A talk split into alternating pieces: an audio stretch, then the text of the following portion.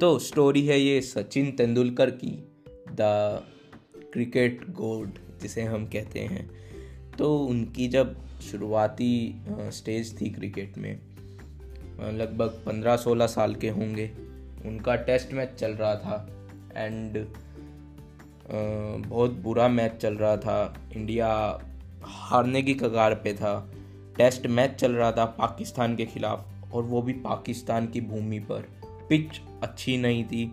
सामने नवजोत सिंह सिद्धू बैटिंग कर रहे थे एंड अब ये लड़का आता है आउट होने के बाद किसी और के स्ट्राइक पर। स्ट्राइक पर आता है। सामने बॉलर थे लंबे लंबे छः फुट के। तेज बॉलिंग हो रही थी, डेढ़ सौ की रफ्तार से बॉलिंग हो रही थी एंड ये पंद्रह सोलह साल का लड़का।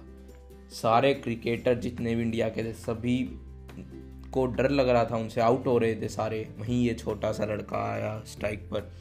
सभी को लग रहा था कि ये तो अभी आउट हो जाएगा, यहाँ पर ज़्यादा देर टिक नहीं पाएगा।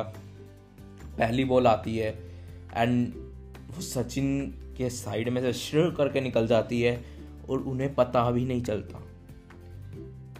अब सभी को लग रहा था ये नहीं टिक पाएगा। अगली बॉल आती है, बहुत तेज रफ्तार से बॉल आती है एंड सीधा सचिन के मुँह पे आके लगती है एंड नाक में से खून बहने लगता है। पूरी इसके कपड़े खून से लथपथ हो जाते हैं, पिच पर खून फैल जाता है।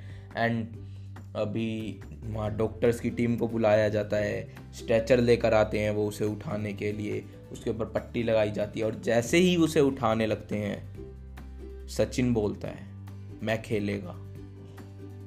मैं खेलेगा। सामने वाले पूछते हैं पक्का?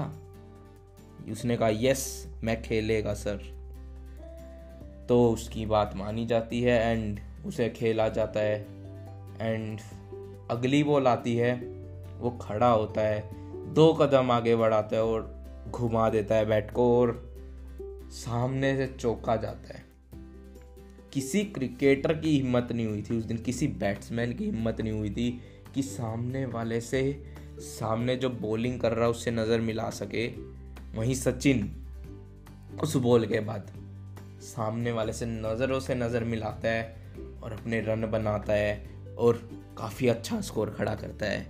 So this is the story of the cricket and story of the god of the cricket and ये असली कहानी है उनकी। ऐसे ही नहीं उन्हें गॉड ऑफ़ द क्रिकेट कहा जाता है। उनमें कुछ था। इसलिए ही कहा जाता है, इतनी बड़ी चीज़, वरना हम हम कितने बड़े भी हो जाएँ, थोड़ा सा कुछ हो जाए, हम छोड़ने को तैयार रहते हैं, वो पंद्रह सोलह साल की उम्र में मतलब कितनी उम्र होती है, और उस उम्र में उसके अंदर वो एटीट्यूड था, उनके अंदर वो, उसके अंदर वो जज्बा था, जो वो कर गए। एंड ऐसे ही नहीं उन्हें वो चीज़ मिली जो आज उनके पास है।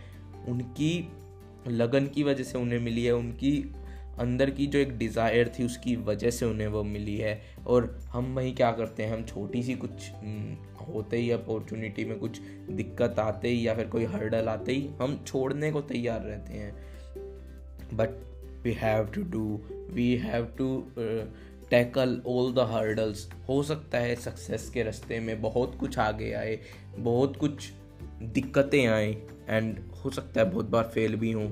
सो so, हमें हार नहीं माननी होगी।